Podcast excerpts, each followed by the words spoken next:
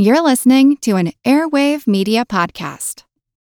Say goodbye to your credit card rewards. Greedy corporate mega stores, led by Walmart and Target, are pushing for a law in Congress to take away your hard earned cash back and travel points to line their pockets. The Durbin Marshall credit card bill would enact harmful credit card routing mandates that would end credit card rewards as we know it. If you love your credit card rewards, tell your lawmakers hands off my rewards. Tell them to oppose the Durbin Marshall credit card bill. Two rival steamboats compete on the same river. A boy toils in a furniture factory. A man feeds his chickens. A restaurant serves liquor. A longshoreman is injured on the job. A merchant insures his vessel for a trip to the Far East. A dam is crushed, and a river once again flows.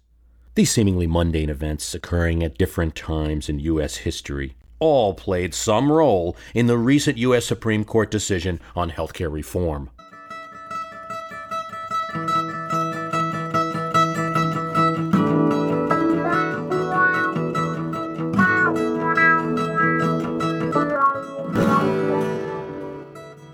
It was quite a crowded courtroom as the Supreme Court of the United States met in 1797. Most of the members of the House of Representatives were in attendance at the Supreme Court, as were many dignitaries. The occasion was to hear arguments on a proposed new tax, an assessment on carriages. These would be carriages used to convey passengers. It was an early federal tax on 18th century sports cars to raise money for the central government. Called to speak for the government was Attorney General Charles Lee. Assisting him was the former Treasury Secretary of the United States, today a special lawyer for the government, Alexander Hamilton. Section 8 of the Constitution says Congress has the power to lay and collect taxes, duties, imports, and excises. But it also says no capitation or other direct tax shall be laid unless in proportion to the census or enumeration. When the carriage tax came up in Congress, James Madison had raised constitutional objections. This was a direct tax, and yet the funds were going to the central government and not appropriated to all the citizens according to population. This was assessment made on anyone who had a carriage. Virginia carriage owners were actually refusing to pay the federal tax on this basis. Now the government wanted to get an answer from the Supreme Court. The court at this time had no Chief Justice, and two members were absent. At this time, the Supreme Court had to ride circuit, and so were at different parts of the country at different times. Three members were there, though, but the government was told that the court would not provide an advisory opinion of how they would rule. You had to bring a real case in front of it for it to rule. So the government engineered something. A man named Hylton, who owned a carriage, refused to pay. But the prosecutor was in on it. In fact, the government told Hylton he should lie. Yes, he was allowed to say he owned 125 carriages in order to get that fine over $2,000, which would make it Supreme Court worthy. But by agreement with the government, if Hylton lost, he would actually only pay $16. It was a trial case. Hamilton, speaking in front of the court, argued that labeling taxes direct or indirect was an exercise in futility. We shall search in vain for any meaning to these terms. One is paid by people ultimately, the other one in the first instance. The Supreme Court, well, really three justices, ruled that the tax was constitutional. In fact, it were three different opinions, but all concurring on the point that it was constitutional for different reasons. Hylton paid his fake fine, and the country went on charging carriage owners. The court had defended taxing power and also, yes, before John Marshall's ruling in Marbury v. Madison, hinted that the court would be the ones who would decide constitutionality. Hylton v. United States was cited in the court's recent decision in the case of National Federation of Independent Businesses versus Sebelius, the Supreme Court decision on President Obama's health care reform legislation. Chief Justice Roberts wrote a decision that was joined in part by the court's liberals, joined in parts by the court's conservatives, and joined in part by the conservatives plus two liberals. The decision surprised many especially those who make a practice of classifying Supreme Court justices using some of those labels. But it was also surprising in where the decision went to. Hylton was not a case many expected to be focused on in this matter. Attention was focused on court in a way that it had not been since a series of abortion related cases in the 80s and 90s. How would the court rule? Reporters inside the chamber, no phones in those chambers, so they were waiting to bring out the news to the media of the world. The suspense was killing everyone. As it must have been, as the court met in Washington, D.C., still in a room off Congress, in 1803, to decide the fate of a judge called Marbury. Now, Marbury was named to be a Justice of the Peace of Washington, D.C. by President Adams on the last day of his presidency. Adams signed, his commission was sealed in wax and delivered to the Secretary of State, who happened to be John Marshall.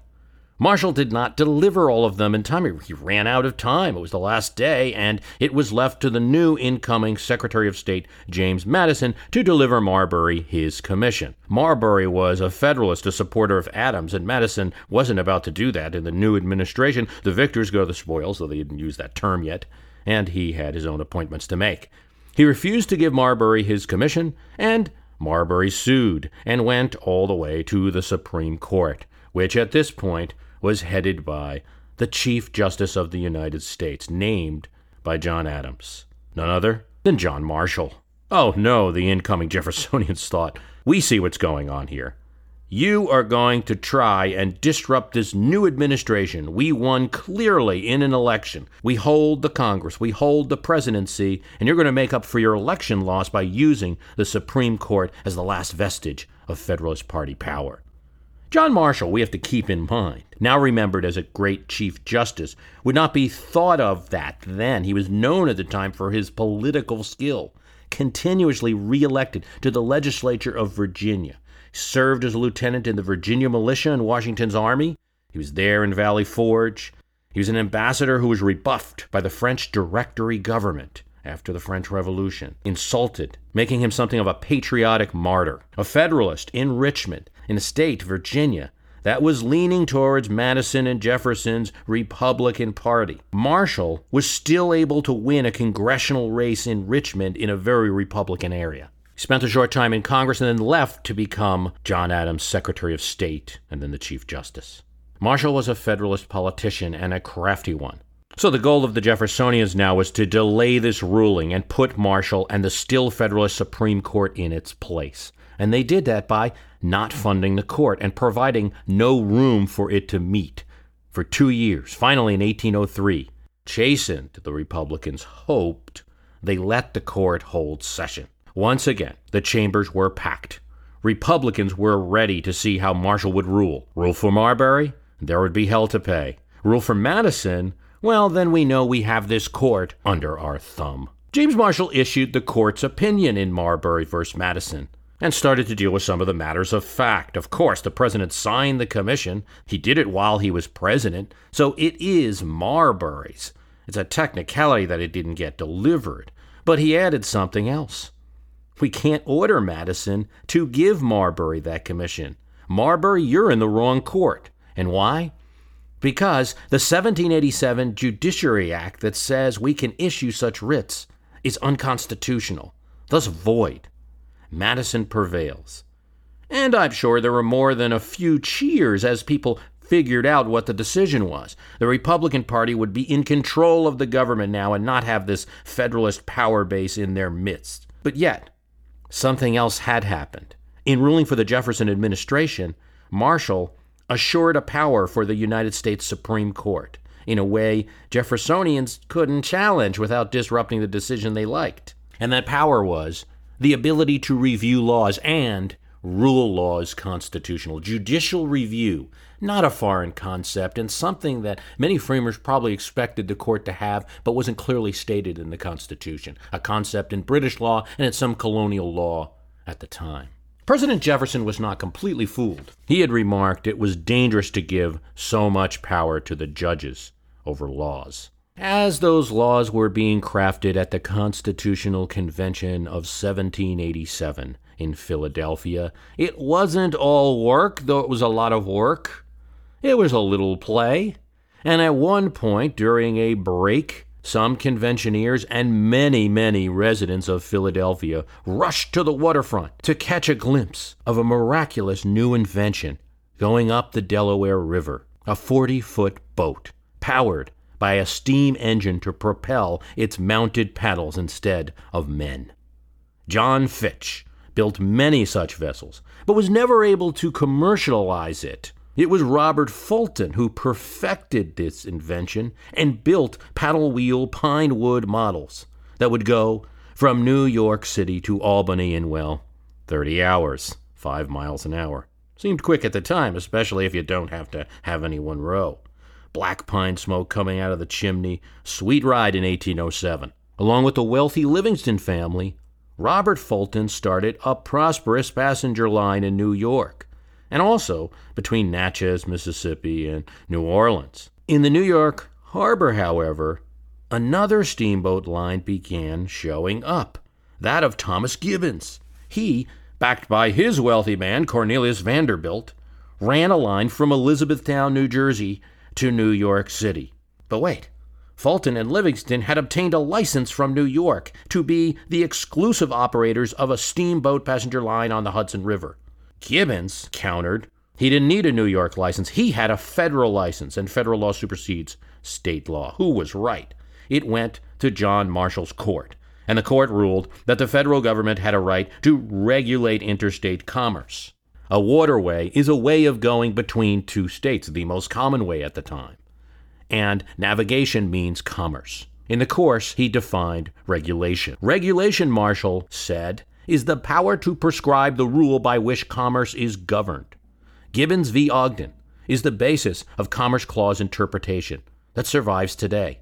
Marshall's quote was used to assail the individual mandate in President Obama's healthcare reform plan by both the Chief Justice John Roberts and the dissent and sometimes concurring opinion of Scalia, Alito, Thomas, and Kennedy in the part of the decision that they concurred on. That the Congress cannot justify under its Commerce Clause power the ability to compel Americans to buy a product, in this case, health insurance. The Commerce Clause, Chief Justice Roberts said, quoting Marshall, presupposes activity to be regulated. A mandate compels individuals to become involved in commerce. Roberts said clearly individuals do and do not do an infinite number of things. To allow the government to compel them under the Commerce Clause would give no limit to their power. Not surprisingly, Chief Justice Roberts invokes, as does the concurring dissenting judges and the other dissenting concurring judges, the man who used to live in a small yellow house in a rural area of Trotwood, Ohio. Roscoe Filburn did nothing more than grow wheat and eat it. But not only that, he fed some of his wheat to his chickens. And for this he incurred the wrath of the Secretary of Agriculture because he did all of this while he sold the maximum amount of his wheat allowed according to the Agricultural Adjustment Act. He planted 23 acres. He was only allowed 11 acres. And for this he was fined 49 cents per acre beyond what he was allotted, about a 100 bucks. He went to the court on a due process issue, and the court, local court, held for him. Circuit court held for him. Claude Wickard, the Agriculture Secretary, appealed to the Supreme Court of the United States, and in a landmark decision, Judge Robert Jackson held that although Roscoe Filburn was eating or feeding his chickens the wheat, the government had a right to regulate him because he had a substantial effect on the interstate commerce. Not he alone, but he and his fellow farmers. If all the farmers did what Filburn did, that would affect interstate commerce. So, not being able to regulate what Filburn does, the federal government would lose its ability to do its work under the Constitution. It should be noted that Filburn was another one of these trial cases, although he did actually commit the violation, he was actually representing many farmers in his area doing the same thing. There are two things to note about Wickard v. Filburn uh, and the act that the court upheld. There was a referendum of wheat farmers that was conducted before the quotas were put in effect, and 81% of farmers voted for the quotas before enactment. Also, the quotas were necessary, the government argued, because it was providing a price for the wheat well above world market. The government can regulate what it subsidizes, Jackson argued in his decision. With a conservative court protective of states' rights, conservative on federal expansion, it was possible that Filburn might have finally prevailed, that the case would have been overturned in this decision. Yet Chief Justice Roberts merely seemed to use it as a ruler to judge the possible use of Commerce Clause of the Constitution to justify an individual mandate, the requirement that every American purchase health insurance. At least Filburn was engaged in an activity, he said, which made the individual mandate of healthcare reform different and invalid. Even the dissenting concurring justices, even uh, three of the concurring dissenting judges, Scalia, Kennedy, Alito, merely refer to Filburn as the ne plus ultra of federal power. The ceiling by which they would go no further, and possibly, if they were the original authors of the decision, would have set a little lower. Only Justice Thomas, in his quick concurrence, notes that the idea of substantial effect on commerce as a test is the regulated activity going to have a substantial effect should be dropped, or else the federal government will keep pushing the limits like they did here. Thomas didn't exactly say he wanted to overturn Filburn or other cases, but strongly hinted his willingness to do so. With only one supporter, that isn't going to be settled law right now nor will Ginsburg's opinion, which concurs with Roberts on one point and dissents with Roberts on others, and is joined by Justices Sotomayor, Kagan, and Breyer on most points. But in one point, only Breyer joins her. Ginsburg says that Roberts, who in this phase of his holding is bolstered by Kennedy, Scalia, Thomas, and Alito, that the individual mandate cannot be justified under the Commerce Clause, writes an opinion that has no home in our laws. The weapon that she hurls at him is the result of a Georgia lumber company in the 1940s who paid its workers less than 25 cents per hour and had workers working more than 45 hours per week. And they didn't keep records. That was against federal law at the time, and in 1941, the Supreme Court ruled against the Darby Lumber Company and signaled a change in the interpretation of the Commerce Clause for good, since lumber made by a company not following federal rules would enter the market and have effects on the companies who were trying to comply with the rules. It would be the dominion of the federal government to regulate interstate commerce to provide a beneficial living standard for its citizens.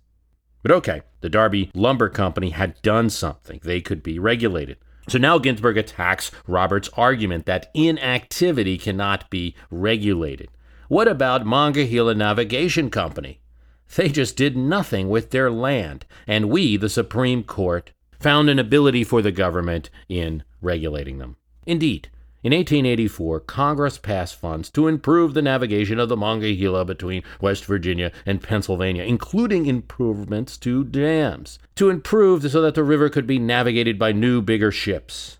But if you are going to navigate a river, it has to be the same all across the line. So if there's one dam that doesn't up to snuff, it's not going to work, and there's no point in improving any dam. So in this case, the government had allotted funds for lock number eight. But the problem was lock number seven, owned by Monongahela Navigation Company. Several attempts failed to get Monongahela Navigation Company to act or at least sell the land. The Secretary of War appropriated the lock for lock number eight and ordered the destruction of lock number seven. Monongahela Navigation Company sued. Judge Brewer at the time ruled that Congress had the power to do whatever it wanted. If lock number seven was an obstruction, then it could be taken away. Its dominion, the court said, of Congress here is supreme. The court did order compensation, though and remanded it back to a lower court on the issue of how much Monongahela Navigation would get. The government just wanted to pay them for the property. Monongahela wanted money for the lost tolls, which Justice Brewer said was fair. So Justice Ginsburg says now Monongahela couldn't leave a dam there, and Americans can't just go walking around without health insurance when it would have effects on commerce later, as every individual inevitably will use health care. And where free riders who use health care have a benefit that everyone provides the ability to use healthcare in emergency rooms, but are free from ever buying health insurance. They are driving cost up for everyone. You know, you need five votes to carry on on this issue that wasn't there. In 1888, C.W. Mott wanted to insure his ship, the Alliance, and told his firm, Johnson and Higgins, a brokerage firm in New York, to secure that price. Mott was in San Francisco, and so he used Johnson and Higgins' office in San Francisco, where a man named Hooper was the agent at the office. And as a good salesperson, he found the price that his customer Mott demanded. Except, to do it, Hooper used a New York insurance company with no California license who had not paid a bond to the state of California to operate there. The state of California found out about this they fined Mott and they prosecuted Hooper, who appealed, saying it was in violation of Article 1, Section 8 of the Constitution. It was an international business. California could not, Hooper contended, regulate our maritime trade. Not so, said Justice Edward White, not at this time the Chief Justice. Insurance is not maritime commerce and any state has a right to set rules for what companies can do inside their state borders. In this case, California requires a bond. Despite a strongly worded dissent from Judge Harlan that Americans have a right to do business with anyone anywhere, Hooper still had to pay the $5 fine or face 24 hours in the pokey. If this were the limits, the case we discussed would have no relevance to health care reform. But Justice White deals with one more angle to this case. Hooper's lawyers, and here I may guess they earned more than their $5, argued that the way California's law was written, it shall be a misdemeanor every person who agrees to procure for a resident of the state. The act punished is procuring for a resident. Well, Hooper did this. No dispute. Hooper procured for a resident, but Hooper's in California. So, Hooper's lawyers argued, the contract was indeed procured by Hooper. Johnson and Higgins has a license in California. Hooper has a license in California. Mott's a resident of California. The deal was between Hooper and Mott, both in California. China Mutual Insurance of Boston wasn't there. They couldn't procure the insurance. Ingenious, said Edward White, but a fallacy. And the problem with it is simple. The court must make every reasonable construction, reasonable construction resorted to in order to save a statute from unconstitutionality. This goes back to Parsons v.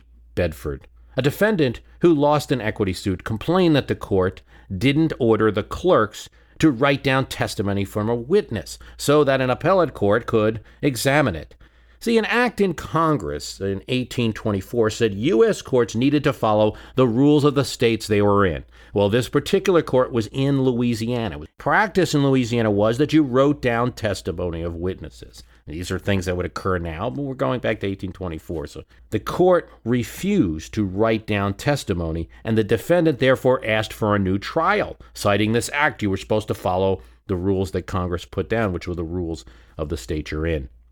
And in Justice Story's opinion, he argued that no court ought, unless it is unavoidable, give a construction to the act which should, however unintentional, involve a violation of the Constitution. Therefore, he had to rule that the Act of 1824 merely instructs lower courts how to act. It cannot be seen that Congress was writing a law in order to provide a way that people like Parsons could get a new trial. A related finding occurred when a longshoreman was injured in the 1930s. Such injury was, at this time, handled by the Longshoremen's and Harbor Workers Compensation Act as a federal solution if the state that the injury occurred in, if their workers' comp didn't provide adequate compensation. Deputy Commissioner Crowell ruled the worker, Knudsen, should get support. Now, that support, at least partially, is going to come from the employer. The employer said, Where's my Fifth Amendment due process here? I never went to a court. Now I have some agency telling me I own a fine, and there's been no finding of fact here. In fact, I'm going to argue that Knudsen wasn't even really my employee. He didn't belong there. And he brought this to the Supreme Court of the United States. Chief Justice Charles Evans Hughes, Republican candidate of 1916, and now in 1931 a Chief Justice of the United States, he held that an administrative unit could handle claims under a specific act though courts could still review in the end. And he added during that decision when the validity of an act of Congress is drawn into question, even when a serious doubt is raised, it is a cardinal principle that the court will first ascertain whether a construction is fairly possible by which the question may be avoided. The same consideration was given in the case of a Mr. Blodgett, who had given a gift of $850,000 in land and other items in 1924, not knowing that in the same year Congress would pass a new tax on gifts, and he would be charged a $52,000 tax that year because he made the gift. The court reversed that gift for a lot of different reasons, mostly because it was retroactive. Oliver Wendell Holmes, though, in his decision, said the court should strike down the bad part of the tax. That is the retroactive component. You can't tax items from 1924 when the people making those choices didn't even know they were going to be taxed. But you can hold it for future taxes. They should give Mr. Blodgett back his money, but at the same time, they should hold the law they should read the law as applying just fine to future gifts where people would have had time to educate themselves about the law before engaging in actions. Oliver Wendell Holmes said clearly In choosing between two meanings, our plain duty is to adopt the meaning which would save the act. Say goodbye to your credit card rewards. Greedy corporate mega stores, led by Walmart and Target, are pushing for a law in Congress to take away your hard earned cash back and travel points to line their pockets. The Durbin Marshall credit card bill would enact harmful credit card routing mandates that would end credit card rewards as we know it. If you love your credit card rewards, tell your lawmakers hands off my rewards. Tell them to oppose the Durbin Marshall credit card bill. I'm Jane Perlez, longtime foreign correspondent and former Beijing bureau chief for the New York Times. I've been a foreign correspondent in lots of places Somalia, Indonesia, Pakistan, but nowhere as important to the world as China. I mean, China is not dropping anti democratic paratroopers into Montana. But of course, we did see things like the weather balloon slash spy balloon riveting the whole country for a week.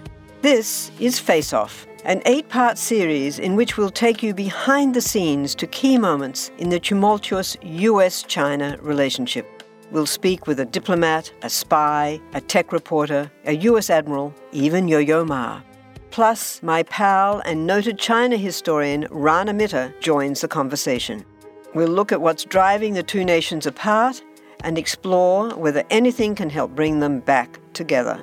Face Off launches April 9th.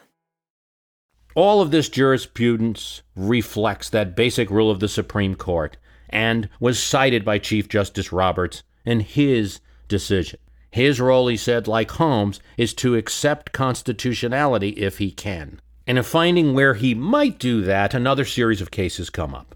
U.S. v. Constantine. A restaurant owner was serving his customers, along with a food, a little something else malt liquor at more than 1.5% alcohol not shopping, except that this was right at the time of Prohibition, and as Prohibition ended, that Federal Commission wished to continue charging some fees, this time calling it a tax and not a penalty anymore. The Supreme Court in U.S. v. Constantine said it's a tax. We disregard the label of the exaction in the law and view it by its substance and application. A fine for serving stronger liquor than allowed is a penalty, even if the law calls it a tax. This brings us to our 11 year old boy working in a furniture factory in North Carolina. The year is 1919, and a new law recently passed by Congress allowed the IRS to seek a tax from businesses who employ children more than a set amount of hours. It was called a tax, collected by the IRS, and only assessed not to all businesses, but just businesses who employ children and sell their products interstate. From Chief Justice Taft, there is no relief for the child, but there is for the furniture factory. This is a penalty, he said clearly. It's not a tax, and as such, it is unfair to use the federal government's power and then call it a tax to try to get around. And in the child labor case, the tax was thrown out. Chief Justice Roberts cites the decision of his predecessor. He looks at all of these cases and sees the court's role in testing a tax or penalty as functional. What does it do? I've got a mandate, he said earlier, to pick the interpretation that is the most constitutional if possible. We've used a functional approach in cases in the past, especially in determining a penalty or tax. So, in reviewing this individual mandate, he believes it need not be read as more than a tax. The mandate is, quote, not a legal command to buy insurance, Roberts says. Guy without insurance is just another one that the government taxes. A couple of individual points that he makes to sort of bolster this argument. The IRS collects the fee. The payment is not so high that there really is no choice but to buy insurance. The payment is not limited to willful violations. There is no punishment other than the tax. There's no jail time prescribed, nothing else. Given Crowell v. Benson's fairly possible use standard cited by Oliver Wendell Holmes, it is fairly possible to read it as a tax. Here he gets no arguments from the liberals concurring and dissenting from the opinion of Justice Ginsburg. Chief Justice Roberts calls the individual mandate a tax. I concur, Ginsburg says, but there's still a little bite, which makes me wonder why the essay on the Commerce Clause is necessary. The other dissent slash concurrence, the conservatives, are not convinced, however. They agree on the Oliver Wendell Holmes Justice Story standard. Yes, we must pick the most constitutional interpretation where there are two. But we cannot, he says, revise the statute by interpretation. The law is never called a tax, always called a penalty by the people who write it. It is applied because the law is clear. Every American shall buy health insurance. Shall is a command. If you do not buy it, it is unlawful. In this part, the conservatives are dissenting on. They also cite the same case, the child labor case. Chief Justice Taft made it clear if it looks like a penalty, then that's what it is. While it may be the case that the court has used functional approaches, you know, looking at what does it do, and called taxes clearly a penalty in disguise. We've never done the reverse, with Chief Justice Roberts is doing here now calling what is labeled as a penalty a tax. We've never held that, the dissent says. This summarizes kind of the action on the court, and now we look at the how and the why and what happens from here. The Supreme Court is a black box, an institution that can keep a secret from April to June. Has to be. There's rumors that maybe opinions were shifted on this. Kennedy might have been one way, Roberts might have been one way, and everyone, including Kennedy, trying to bring him into the conservative fold. We don't know. We probably won't know till a long time. Some clerks talk, but they're loyal, and they wait a long time to talk. The prestige of being a SCOTUS law clerk outweighs the thrill of giving the skinny to a reporter now. I think first, we have to place the Supreme Court decision in the context of history. And remember that something I've said before on this cast unconstitutionality is rare, actually. Only 165 acts from Marbury v. Madison to the 2005 decision on military tribunals during uh, the Bush administration held unconstitutional by the Supreme Court. Since this is really a decision that, in its entirety, pleased no one else on the court, only its author, we should look at the role of John Roberts as Chief Justice, who managed to straddle the line and stay with five votes in each part of his decision, albeit from different justices. In justifying the Commerce Clause, he rejected that with Kennedy, Scalia, Alito, and Thomas. With the belief that healthcare reform is justified as a tax, he is Ginsburg, Breyer, Sotomayor, and Kagan with the belief that the Medicaid proposal of the act is unconstitutional as a heavy coercion on the states. Comply with our rules or else we cut the funds that your state's residents expect. He gets the expected Kennedy, Scalia, Alito, and Thomas supporting him, but he also gains, and this is a not so noticed part of the decision, he gains Sotomayor and Kagan on that point. In all portions of what he says, he, the chief, guides the court through the treacherous waves of fractured judgment and keeps five or more at all times. The alternative, which Roberts has expressed he doesn't like in the past, would be a fractured judgment. You know, that you'd have to read parts of the cases for lower courts to know what they do. No, no one author has five votes on everything, and you've got to put together parts of the decisions. He felt that fractured law was the bane of the court's existence. All of this leads to a question Should his role as more than just one of the nine be considered here? Did he rule this way because he's Chief Justice? Should a Chief Justice be doing things like that? The Constitution prescribes the Chief Justice only in one place. Article 1, Section 3 indicates that the Chief Justice shall preside when the President is tried for impeachment. Yet that is a reference that assumes a Chief Justice exists already. Nothing is said about the Chief Justice in a specific role in Article 3, which describes the federal judiciary. The Chief Justice also gives the oath of office to the President, which speaks volumes about his role this came out of tradition, since there was no Chief Justice technically at all on the first inauguration. The president hadn't appointed one yet. Robert Livingston, the Chancellor of New York State's highest court, gave Washington the oath. And in his second, John Jay wasn't present, and so one of the other Supreme Court justices, William Cushing, gave Washington the oath, as he happened to be present in the Senate chamber. By 1797, Adams was sworn in by Oliver Ellsworth, the Chief Justice of the Supreme Court. And yes, in 1800, John Marshall, kind of a rival there, was able to look Jefferson in the face and administer his oath. Precedent set. And symbolically, if you are swearing in the president, and if you are the person who would preside over his potential removal and make sure it's fair, we could assume it's quite an elevated position. Oliver Ellsworth, who would wear the robe, as we mentioned, would, as a member of the Constitutional Convention creating the government, suggest something different than the Supreme Court in terms of deciding if acts of Congress were constitutional. He urged a council to assist the president, but he said during the convention this should include the Chief Justice, again, assuming that a Chief Justice would exist. Gouverneur Morris suggested that the Chief Justice be a successor to the President before they formalized the role of the Vice President. The convention rejected both of these proposals, but gave the Chief Justice the impeachment duty and didn't mention the justice elsewhere. The one thing that was true is everyone assumed that there would be a Chief Justice. So the Chief Justice power that comes from that constitutional reference, strong symbolism, prestige, and the Supreme Court's own rules and customs. The chief presides over discussion in the chamber. He signs the decisions, who's going to write the decision, which can be used to narrow a decision or to make a decision more forceful. He speaks for the court on non-judicial matters, you know, applies for the budget from Congress, applies for improvements to buildings. And and this is not commonly known, he is the head judicial administrator of the federal court system though a special counselor actually runs the details.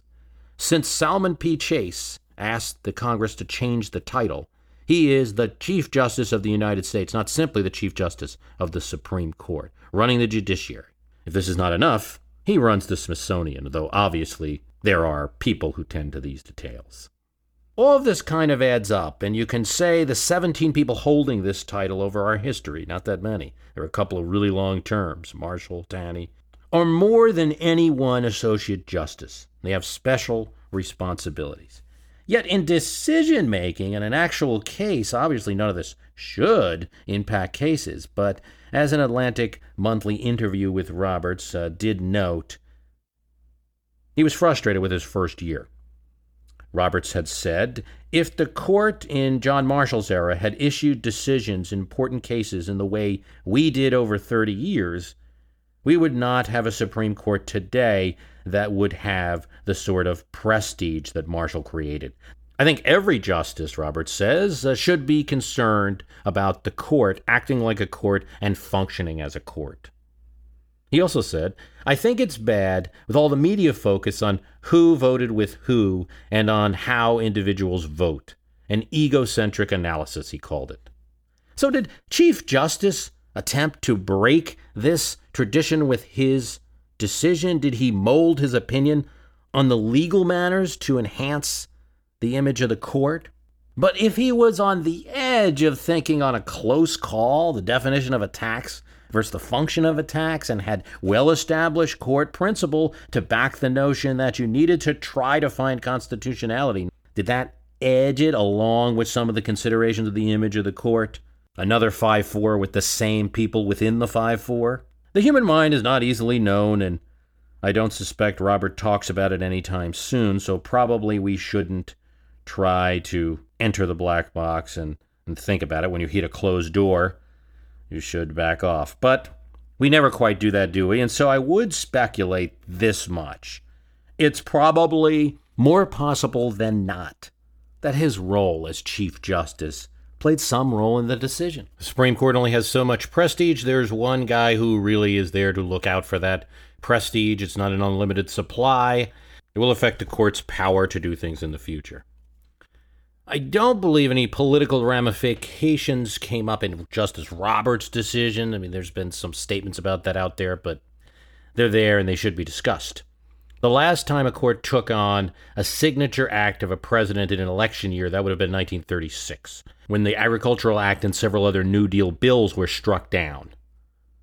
The President Obama called for an immediate hearing on the circuit court's cases uh, through the request of the Solicitor General was an indication he didn't think the risk was great, or perhaps that should the court had ruled against him or ruled for him, as an elected official, it would work out for him if there was a battle with the court. He could point to the court and say, "That's why my I can't get anything done." Certainly, what FDR did. Had the court struck down the individual mandate and thus stopped the health care bill from truly functioning, I think that would have been a loss for President Obama. I don't mean that the election lost, but I mean it would have been one of the things stacked against him. Therefore, this development is a gain, or at least an avoidal of a loss for his presidential reelection prospects.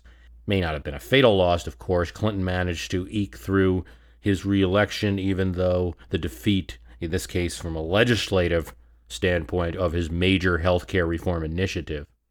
Roosevelt was able to use the loss of several New Deal programs to call for his reelection. But other presidents, Taft, Carter, Hoover, Ford, were sunk because, in part, their failure to affect change, to affect events in Washington as president. The opposite argument, of course, would be that it hurts Obama, this decision, by stoking opposition, increasing turnout, and thus helping the president because now there is a big issue to go out and vote against him for. Supporting this, Pew had in June about 60% of Republicans thinking the election was dull a little bit more than Democrats. I don't think that's true anymore, although they haven't done the poll since the decision. Most presidential elections, though, are referendums on presidential performance, how the president functioned, and not necessarily ideology.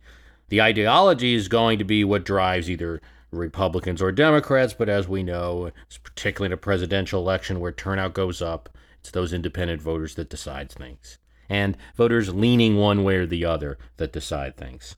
Presidents Clinton, Truman, George W. Bush, Woodrow Wilson were reelected with a high degree of partisan activity out there. Turnout's usually high in presidential elections, high 50s. Maybe for a reelect, it'll be slightly lower. Clinton only got about a little less than 50% for turnout for his reelection, but always higher than midterms, where you're going to see turnout in the 30s. I don't think any of these politics entered Roberts' decision, or at least those kind of politics, but for the image of the court, that might have been a factor. Or it could just simply be, in this case, that's the way he read it as a tax. And it might signal that he's not willing to join that straight textual reading that some of his colleagues have, particularly Scalia. But if it was a way to bolster the court for future cases, was it for a specific reason? perhaps to strengthen his own decision on the Commerce Clause that could be used later. And now this decision would be spotlighted, right? Could be used as precedent. Is it the quote, Trojan horse, seemingly siding with liberals to undermine liberal decisions in the future? I think there's not enough there in the decision to see it that way, although some commentators have suggested that. Of course, he destroys the government's case in the Commerce Clause, asserts that inactivity cannot be commerce, he knocks down the argument uh, that insurance and healthcare usage is connected tightly. They are related, but are not the same thing. He says to follow the government's logic is to rule that the government can compel individuals to do anything it wants using the Commerce Clause, and this court case will now be precedent against any such usage. He doesn't overturn Darby or Wickard, but he does set them as clear ceilings. he does editorialize that Congress already enjoys vast power to regulate what we do. He knocked down the government's case to use Gonzales versus Raich, the uh, marijuana regulation case, to expand power beyond that case. We allowed that, he said, because if we didn't allow regulation of marijuana intrastate, they'd make it in one state, and it was so easy to transport to others, it would end up affecting interstate commerce. Marijuana, he said, was easily fungible. His attack on the government's case was so thorough that many commentators initially thought the court ruled against the president's health care plan, and there were some early headlines showing that. Indeed, Roberts spent about 10 more pages attacking the individual mandate than defending it. Another interpretation may be that Justice Roberts has forced the government to use the taxing power if they want to initiate something like a health care reform bill, which, as we know, taxing power is a little bit harder to pass. He also manages to affirm states' rights in this decision by knocking down the Medicaid provision as overly coercive. He runs far short of knocking down the key Federalist case, South Dakota v. Dole. That case affirmed Congress's right to compel state to adopt a drinking age if they wanted to get highway money. In that case, he said, we were talking about funds that were 5% of South Dakota's highway budget. Sure, the federal government can use grants like that as a lever, but this is much larger. The president and the Congress were attempting to tell states that if they didn't comply with the new rules, they would lose their existing Medicaid funds. Wherever the line may be as to what's right or not right in the coercion of the federal government through grants, Roberts says this statute is beyond that line. Indeed, at least one conservative legal scholar, Georgetown's Randy Barnett, said we won in this case. Lawyers have used uh, language like Roberts was using in his case and haven't been able to get it into settled law, and now it is. It is certainly true that Roberts has built a moat against any proposal of a future law uh, justified by the Commerce Clause of the size of healthcare reform. In preserving the mandate is only a tax, and by using the reasonableness of that tax, right? It's less than any insurance policy. In 2016, it's $200 per month on an income of 100,000. In using that justification and assessing it not as a penalty but as a tax, Robert may also have done the favor in the future of hemming in any future draconian enforcement under a more eager president and Congress if that happens, any ability of Congress to increase the tax to quite a high level. An easy way to say what I think his decision does is he may have set a wall that could be used 20, 25 years from now, but you'd have to scratch your head to see any case that's going to apply to the precedents today. It may well be that an additional thing that no one is considering comes out of this decision. It's often the case, and I see it quite often. Some people engage in political discussion thinking of nothing else but conspiracy and cabal. Everything is fixed. It's the corporations or it's the special interest groups. Everything is fixed. We know what's going to happen. Anything that occurs in a room in Washington must be rigged. The court, majority appointments by Republican presidencies, yet made a ruling in favor, at least in part, of President Obama's plan. Maybe this decision can do a little bit to mix up that straight cabal and conspiracy thinking that I think is just not useful for most people viewing politics. And we shouldn't forget it's only a legal decision and does not stop the legislature or a future president from acting to either fix it, repeal it, or expand it. All the court has done is put the ball back in the legislature's court.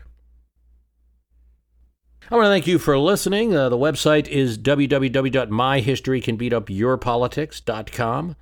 Uh, we do have the archive available. It's currently $14.99. The price might not stay that forever. Want to note about Stitcher Radio, uh, moving up on the Stitcher Radio and the Society and Culture Top 100 there. So, so if you do have a mobile device, you may want to get the Stitcher app and listen to My History Can Beat Up Your Politics through Stitcher.